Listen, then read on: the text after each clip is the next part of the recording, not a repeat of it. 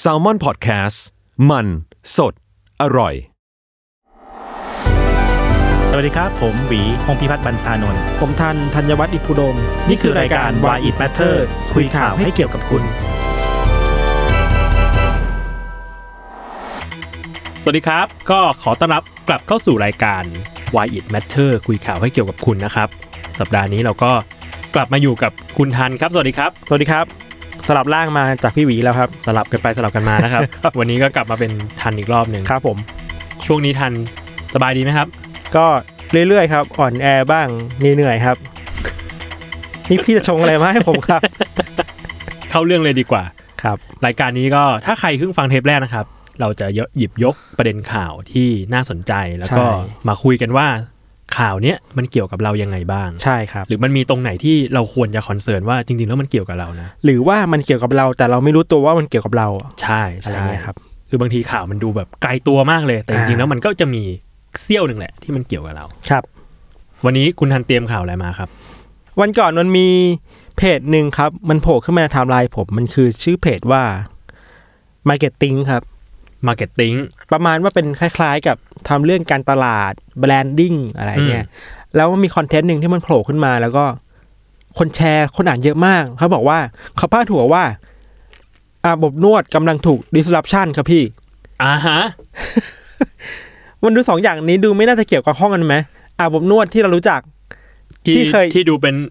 สถานโอทโหม เออดูไป complex อ่าฮะ กับ digital disruption ว่ามันเกี่ยวอะไรกันได้อะไรเงี้ย อืม ฟังแล้วก็น่าสนใจผมก็เลยไปอ่านแล้วก็ไปหาข้อมูลมาดู มันก็มีข่าวที่เกี่ยวข้องกับช่วงนี้เหมือนกันนะ อือฮึ คือถ้าใครจำได้ว่าเมื่อปีก่อนๆนะครับ จะมีอาบอบนวดแห่งหนึ่งที่ถูกทลายไป นาตาลี อ่าครับ ถูกทลายในข้อหาว่าค้ามนุษย์อะไรเงี้ยครับ ครับ แล้วก็เมื่อเมื่อเร็วๆนี้ครับเมื่อปีนี้เองในสามเร็วๆนี้ครับ ก็มีคนอยากจะไปเปิดใหม่ที่นาตาลี อืม แต่เปลี่ยนชื่อแบรนด์ อ่ะ รีแบรนด์นิดนึง รีแบรนด์นิดนึงมันก็มันก็แปลว่าไอ้เรื่องอาบอบนวดเนี่ย มันก็วงการนี้มันก็กลับมากลับไปกลับมากันตลอดเนาะ อื มันก็ไม่ได้หายไปจากสังคมไทยเสียทีเดียวอ่ะ อืม แล้วเราจะเราจะหลับตาแล้วมาบอกว่าไม่มีสิ่งนี้เกิดขึ้นในสังคมไทยก็ไม่ได้อะไรเงี้ยครับ อ่ะเพราะมันมีอยู่แหละ ใช่ แล้วมันก็ยังมีอยู่เรื่อยๆด้วย ใช่อย่างออฟฟิศเราอยู่รัชดาเนี่ย อ่ะ ขับรถออกไปข้างหน้าก็เจอแล้วมากมาย เพราะว่าเป็น หลาย ย่าน ร้าน อาบ อืม อบนวดอะไรเงี้ยครับ อืม พอกลับมาเรื่อง disruption นะครับพี่โจ อันนี้ผมอะต้องขีดเส้นใต้เป็น disclaimer เลยนะว่า ผมอะไม่ได้เชี่ยวชาญไม่ได้รู้เรื่องอะไรขนาดนั้น อ่ะ ไม่เคยมีประสบการณ์อาบอบนวดอะไรทั้งสิ้น อ่ะอันนี้ซีเรียสนะครับ อันนี้เซเรียสครับ แล้วก็ ทุกสิ่งที่คุณจะได้ยินต่อจากนี้ เป็นสิ่งที่ทันไปทำกันบ้านมา อ่ะทำการบ้านหาหาข้อมูลมา อย่างหนักหน่วง หาข้อมูลมาอย่างหนักหน่วง ครับ แล้วก็อาจจะมีดีเทลที่ไม่ตรงตามขนาดนั้นอะไรเงี้ยครับ อืม แล้วก็อยากให้ทรีตไอสิ่งเนี้ยว่ามันเป็นรีพอร์ตรายงานข่าวอันหนึงแล้วกัน ครับ ว่าสังคมไทยมันกำลังเปลี่ยนแปลงไปยังไงบ้าง อ่า ไม่ได้แปลว่าเราสนับสนุนให้คนไป หรือสนับสนุนกิจการแบบนี้นะ อืมฮึ อะไรเงี้ยเป็น disclaimer แบบหนาๆเลยนะครับ ครับผม กลับมาที่เรื่องนี้ครับคือว่า ผมก็สงสัยว่าทำไมอาบอบนวดมันถึงถูก disruption ได้อะ อืม ก่อนหน้านั้นน่ะ เราจะต้องมองภาพอาบอบนวดให้ชัดก่อน อืม ในฐานะ mainstream อะครับ อ่ะฮะ กระแสหลัก แม ว่า ส ถ้าเราคิดถึงอาบอบนวดเป็นภาพแรกในหัวพี่โจ ครับ เราคงคิดถึงเป็นเป็น complex อะเป็นสถานใหญ่ๆอะ อ่า สี่เหลี่ยมใหญ่ๆข้างในมีอะไรไม่รู้อะ อ่า แต่ว่าภาพที่เราเห็นตามสื่อต่างๆ ตามทีวีตามหนังอะไรเงี้ย ม คือเข้าไปแล้วก็จะมีกระจกห้องกระจก อ่า แล้วจะมีผู้หญิงอยู่ในนั้น ติด ให้ เบอร์ ให้คนที่เข้าไปใช้บริการเลือก ใช่ ชอบใครก็มาบอกกับ คนเชียร์แขก อืม ที่อยู่ตรงระหว่างนั้นนะฮะ อืม คนเชียร์แขกจะมีอิทธิพลมาก อืม ๆ ในฐานะที่เป็นคนกำหนดรสนิยมของเราได้อะ อ่าฮะ สมมุติเราบอกว่าเราชอบผู้หญิงแบบนี้ อยากได้แบบดีไซน์แบบนี้ คน อ่า เชียร์แขกก็จะมาบอกว่าอ่ะเบอร์นี้ อัพเซลอัพเซล เอออะไรไปอะไรเงี้ยครับ ฮะ จากที่คุยกับมิตรสหายที่เคยไปอะไรแบบเนี้ย ครับ เขาบอกว่าในช่วงแรกๆอ่ะคนเชียร์แขกอาจจะไม่ไม่สามารถเดาได้ตรงกับเราขนาดนั้นน่ะ อ่า แต่ถ้าเราเป็นลูกค้าประจำประมาณ อ่า นี้แล้ว ประมาณหนึ่งแล้วอ่ะ อ่า จะเดาชัด ให้คิดถือว่าคนเชียร์แขกเท่ากับอัลกอริทึมใน Facebook หรือว่าในใน YouTube ใน Spotify อ่ะเขาต้องใช้ใช้เวลา collect data นิดนึ อ่างมันต้องมี Data Collection นิดนึง ครับ พอ Data ชัดเจน แล้วอ่ะ อ่าฮะ เขาถึงจะมาบอกว่าอ๋อเรารู้นะคุณชอบแบบนี้เดี๋ยว เราแนะนำให้ตรงที่ต้องการละกัน อ่าฮะ เพราะฉะนั้นอยากจะบอกคีย์แม่สำคัญคือคนนี้แหละ อืม เสร็จแล้วพอชอบใจใคร อยากได้ใครชอบแบบไหนเขาจะพาไป อืม แล้วก็ไปทำธุรกิจกันต่อ ครับ อะไรเงี้ยครับ อันนี้คืออ่ะผมรู้แบบเป็นเมนสตรีมเนาะแบบกระแสหลัก แต่ว่าไอสิ่งเหล่านี้อะพี่ อืม สถานที่แบบนี้ธุรกิจแบบนี้อะในช่วงหลังมามันเริ่มลดน้อยลงเรื่อยๆครับ อ่าฮะ ถึงแม้เราจะเห็นภาพว่าถ้าเดินไปทางรัชดาขับรถผ่านไปแถวแบบเพชรบุรีตัดใหม่ อืม เราจะเห็นแบบสถานบริการนี้เยอะมาก อืม แต่จริง ๆ แล้วมันปิดตัวเยอะเหมือนกัน มันเริ่มธุรกิจมันเริ่มหดตัวลง แล้วหดตัว นะ ลงไม่ใช่ขาขึ้นแล้วมันคือขาลงเรื่อยๆแล้ว อ่าฮะ โอเคแหละปัจจัยแรกมันคือเศรษฐกิจ เพราะว่าการการลงทุนกับธุรกิจแบบเนี้ยครับ มันต้องมีค่าสถานที่เยอะมาก อืม แล้วคิดว่าในความเป็นจริงแล้วมันต้องมีรับลมคมในอะไรบางอย่าง ในการใช้จ่ายอะไรเงี้ยอีกเยอะแยะมากมายเพราะฉะนั้นมันคือการลงทุนที่สูงมาก อืม มันเลยทำให้ธุรกิจหน้าใหม่ ๆ มันเข้ามาไม่ได้ อ่าก็จะมีแต่หน้าเดิมๆ ใช่ เพราะว่าต้นทุนมันสูง ใช่อันนี่คือปัจจัยแรกสองเนี่ยคือ disruption เนี่ยเราจะพูดถึงครับพี่โจ ครับ disruption ในฐานะนี้นะ อื มันคือการที่ธุรกิจอาบอบนวด มันโดนโซเชียลมีเดียเข้ามาเปลี่ยนแปลงอะ อ่าฮ และท้าทายทำให้คนไม่ไปสถานบริการเหล่านี้แล้วอะ อืม บางคนนะอาจจะไม่ อืม ไปแล้วอาจจะเลือกวิธีอื่นนะครับ อืม อันพูดพูดอย่างเนี้ยจะดูเห็นภาพยากเนาะเดี๋ยวผม เออ ยกตัวอย่างมาให้ดูครับพี่ อ่ะมันยังไงบ้าง อันเนี้ยครับ ผมก็ไปเข้าจอยกลุ่มอันหนึงมาครับ ครับผม ในฐานะหาข้อมูลเพื่อมารายงานข่าวเขาเรียกว่าเป็นกลุ่มลับอะพี่โจ อ่าก ลุ่มไลน์ลับอะ รูปลาย กรุ๊ปไลน์แต่ว่ามันไม่ใช่จะพูดว่าเป็นกรุ๊ปไลน์ก็ไม่เชิงอ่ะ มันคือแอคเคาท์อันหนึงอ่ะ เหมือนกับว่าเราจะเปิดร้านค้าออนไลน์อ่ะขายของออนไลน์ มันจะมีออฟฟิเชียลไลน์ของตัวเองอ่ะ อ่ะมันก็คือ Official Line ป่ะ อ่าใช่ ไหม มันออฟฟิเชียลไลน์แหละ ที่มันจะมีออโต้บอทมันจะมีข้อความอัตโนมัติมาตอบรับกับคนอ่านได้อ่ะ อ่าฮะ ซึ่งพอเข้าไปแล้วมันเจออะไร คำแรกที่ ผมเข้าไปอ่ะ จะแบบยินดีต้อนรับ เรามีลิสต์ของคนเหล่านี้อยู่ไปกดดูได้ในโน้ตนะ มีคัท อ่าฮะ มีแคตตาล็อกอยู่อะไรเงี้ยพอผ่านไปสักประมาณสิบนาทีอะพี่เขาเริ่มยิงข้อมูลมาฮะมาหาผมเยอะขึ้นเรื่อยๆอ่ะ ซึ่งก็คือเป็นข้อมูลของคนในสังกัดว่าอ ค ย่าน ในสังกัดของอันนี้อ่ะ อ่า อาจจะต้องมองว่า เมื่อก่อนที่เราบอกว่าไม่คิดว่ามันมีนายหน้า อืม ที่มันมีคนกลางที่มันมีคนเชียร์แขกครับ อืม คนเชียร์แขกเหล่านั้นเน่ะเขาก็เปลี่ยนตัวเองอ่ะ มันอยู่ในออนไลน์แล้วอ่ะ แล้วก็มี เพื่อ แชท ทำหบน้าที่ อท แบบ ใน นี้ ที่สุด ใช่ อืม เพื่ออาจจะสร้างทีมเดฟหรือทำสร้างทีมอะไรไม่รู้แหละ ที่ทำให้สร้างแชทบอทมาคุยคนได้อะ เชียร์นี่มันจริงจังกว่าที่คิด มันเปิดโลกผมมากเลยอะ อ่าฮะ อันนี้แค่อันแรกครับพี่ พอมีรูปมาเรื่อยๆแล้วครับ ผมก็ไปดูซิว่าองค์ประกอบรูปมันมีอะไรบ้าง ข้อมูลอะไรบ้างอะไรเงี้ย อืม นอกจากมีชื่อนะ เช่น ลูกบัตร อ่ะ แล้วก็โลเคชั่นลาดพร้าว มีโลเคชั่นให้ด้วย ใช่ เช่น อ่ะผมดูล่าสุดเนี่ยเฟอร์บี้เนี่ย สมุดปราการอะไรเงี้ ย เฟอร์บี้ ชื่อนี้จริงเหรอ ใช่ใช่ใช่ชื่อสมมุติแหละ อ่าฮะ หรือว่าน้ำตาลรัชดาอะไรเนี่ย อ่ เขาจะมาเป็นชื่อจริง แล้วพก็ร้อมบโลเคชั่น โลเคชันย่านนี่เขาสังกัดอยู่อะไรเงี้ย อืม ไม่ใช่แค่นั้นพี่ก็จะมีราคาเลทเลทก็ทั่วไปพันห้าสองพันอะไรสามพันแล้วว่า เหลื ไป อก็เปิดเผย เปิดเผยชัดเจนมากครับ แล้วข้างใต้รูปอ่ะ มันจะมีดีเทลอีกที่แม่งโคตรโหดเลยที่ผมคิดว่านี่แหละ ที่ทำให้อาบบนวดในฐานะธุรกิจมันอยู่ไม่ได้อ่ะ อย่างแรกเลยคือว่ามันมีลิงก์ไปทาง Google Drive อ่าฮะ เพื่อไปดูอัลบั้มรูปของคนนั้นเพิ่มเติมอ่ะ อ่า ไปดูโฟโต้เซตของเขาเพิ่มอ่ะ ซีมอร์เป็นซีมอร์ ใช่ เราจะเห็นว่าโอเคโอเค คนนี้มีแอคชั่นกริยาท่าทางยังไง เห็นหน้าตาชัดเจนมากขึ้น เห็นอะไรมากขึ้นอะไรเงี้ย อ่าฮะ นี่อันแรกพี่ อันที่สองคือว่า มีลิงก์ให้ไปถึงโลเคชันเขาใน Google Map อะ อ่าฮะ GPS อะ อ่า สมมุติว่าน้ำตาลรัชดา ถ้ากดไปโลเคชันปุ๊บอะจะบอกเลยว่าอยู่อพาร์ตเมนต์ไหน เชีย เดือดมากอะคือมันชัดเจนขนาดนี้อะ อืม อพาร์ตส่วนใหญ่ที่ผมลองสเกาต์ดูนะครับโลเคชั่นส่วนใหญ่ที่เขาจะอยู่อะคืออพาร์ตเมนต์หอพักโรงแรมไม่ค่อยมีส่วนส่วนใหญ่เป็นแค่นั้นแหละ ม คอนโดอพาร์ตเมนต์หอพัก อืม ซึ่งแปลว่ามันก็เป็นที่ของเอกชนอะแล้วมัน อื ไม่ ม ใช่ที่ที่ใหญ่แบบที่เราเคยนึกภาพมันเป็นคอมเพล็กซ์แบบยิ่งใหญ่อลังการอะ อ่า มันคือห้องพักห้องหนึ่งอะ แค่นั้น แค่นั้น นอกจากนั้นนอกจากมีรูปภาพมีโลเคชันแล้วอะ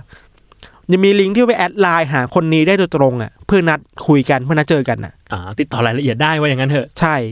ถ้าเข้าไปอาจจะแบบก็จะชื่นขึ้นโปรไฟล์คนนั้นเลย อืม แล้วก็ถ้าสนใจก็ติดต่อได้เลยอ่ะ เชีย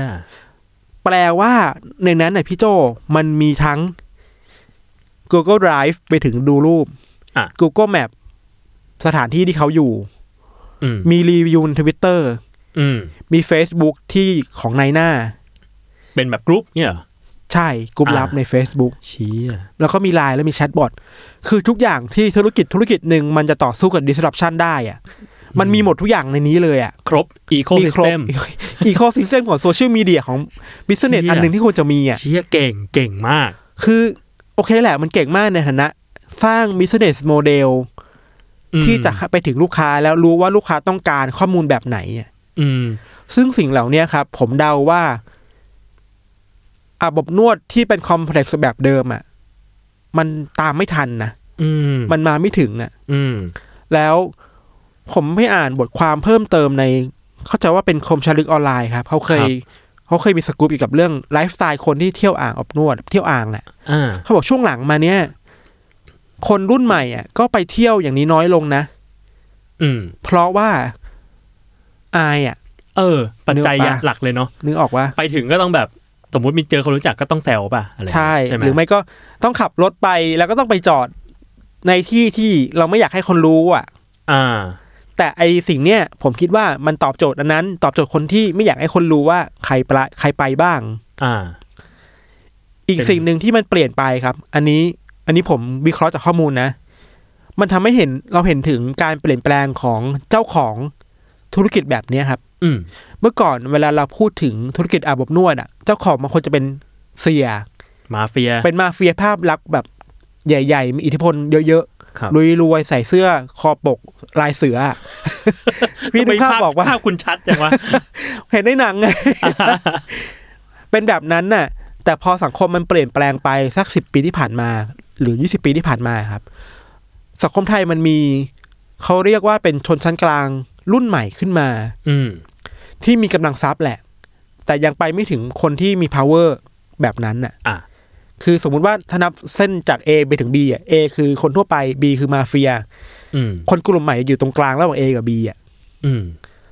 คนเหล่าเนี้ยอาจจะมีกำลังทรัพย์พอสมควรนะ แต่ไม่สามารถดันตัวเองไปถึงคนที่มีอิทธิพลในท้องถิ่น หรือว่ามีคอนเน t ชันขนาดนั้นน่ะ ครับ แล้วก็ไม่มีเงินที่จะเปิดไอเอนเตอร์เทนเมนต์คอมเพล็กซ์ที่มันต้องใช้หลายร้อยล้านน่ะ อ่า ต้องมีสถานที่มันต้อง ใช่ มีแบบอ่าค่าน้ำค่าไฟ ใช่ อะไรเยอะแยะ แต่เมื่อถึงยุคนี้ครับเมื่อในยุคที่คนมีเครื่องไม้เครื่องมือในตัวเองเยอะมากอะ อืม มีโซเชียลมีเดียในมือมีทวิตเตอร์มี Facebook มี Google Drive มีมากมายมีไลน์อะไรเงี้ยครับ อืม ของเหล่านี้มันก็ empower ชนชั้นกลางชุดใหม่นี้เหมือนกันนะ ในการสร้างธุรกิจของตัวเองอะ ซึ่งส่วนมากมันก็ไม่ใช้ฟรีก็ใช้แบบเป็น subscription ซึ่ง ใช่ ราคาไม่ได้แพงะ ลงทุนน้อยมาก ครับ อาจจะต้องลงทุนกับแค่สถานที่ที่ให้ผู้หญิงเหล่านั้นที่ให้บริการนะครับไปอาศัยอยู่ ซึ่งมันก็ไม่ได้แพงมากเท่ากับสร้างตึกขึ้นมาตึกหนึ่งเป็นอาบอบ ใช่ นวดเนาะ ใช่เราไม่ต้องดีลกับมาเฟียขนาดนั้นน่ะ อื เราสามารถเปิดห้องนี้ลับๆในอพาร์ตเมนต์ก็ได้อะ อ่า เชี่ย มันเปิดโลกผมมากเลยนะข้อมูลแบบเนี้ย คือเหมือนแบบ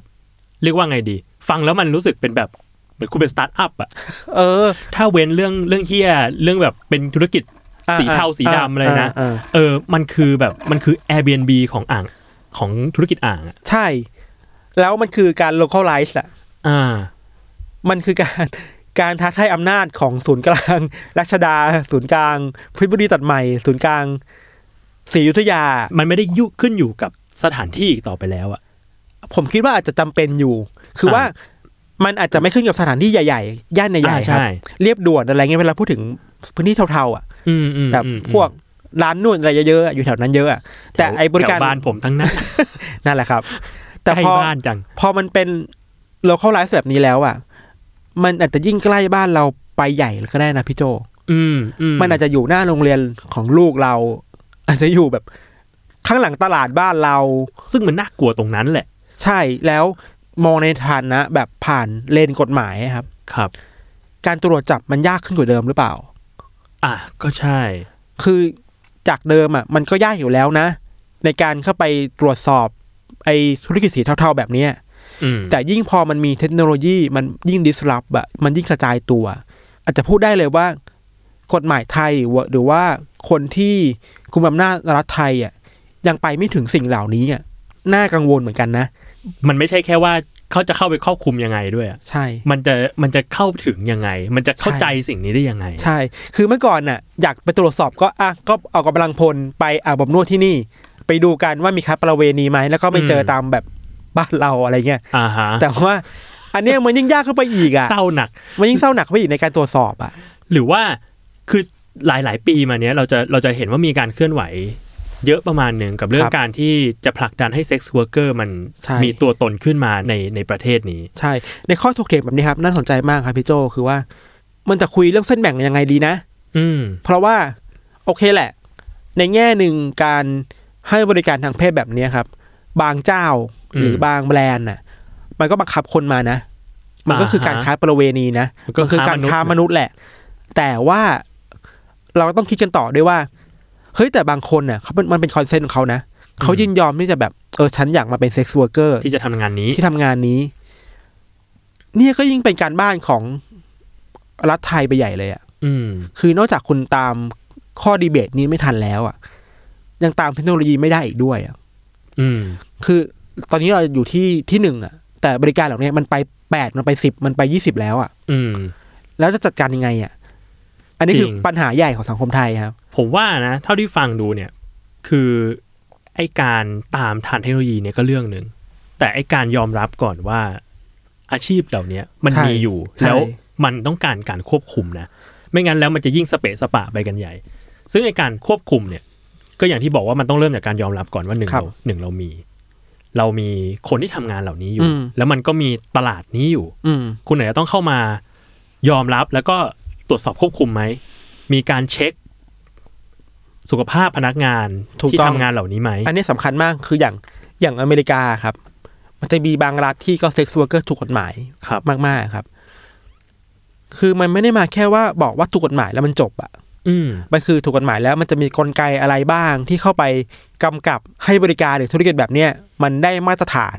อืม มันไม่ละเมิดสิทธิ์คน มัน อืม มันปลอดภัยอ่ะ อื มัน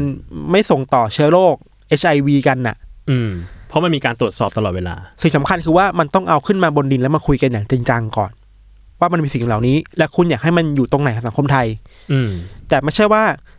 ไปตรวจเอารู้แล้วบอกว่า นี่ไม่มีการค้าบริการทางเพศ ไม่มีเลยครับ มันไม่ใช่อ่ะ คนก็แบบมังเอก สิ แกนหลักของเรื่องนี้ครับพี่โจคือว่า ในวันที่สังคมไทยยังปฏิเสธอยู่อ่ะ อืม คนที่ท้องถิ่นหรือว่าคนมีอำนาจยังปฏิเสธว่ามันไม่มีมันไม่มีอยู่จริงอ่ะ อืม ในวันที่เราปฏิเสธมาเรื่อยๆเรื่อยๆแต่ธุรกิจเนี้ยมันไปไกลเรื่อยๆเรื่อยๆนะมันหนีเราไปไกลอีกอีกแล้วเรื่อยๆนะ มันยิ่งเติบโต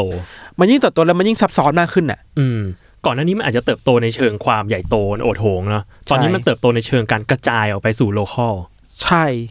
ยิ่งกระจายมากเท่าไหร่อ่ะ เราอาจจะต้องยิ่งพูดถึงมันมากขึ้นเท่านั้นมั้งนะ อืม อืม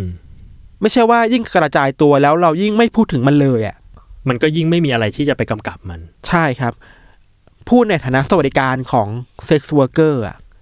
การกระจายตัวแบบเนี้ยมันก็อันตรายเหมือนกับเขาเหมือนกันนะครับพี่โต อืม คือแล้วใครจะมาดูแลเขาล่ะ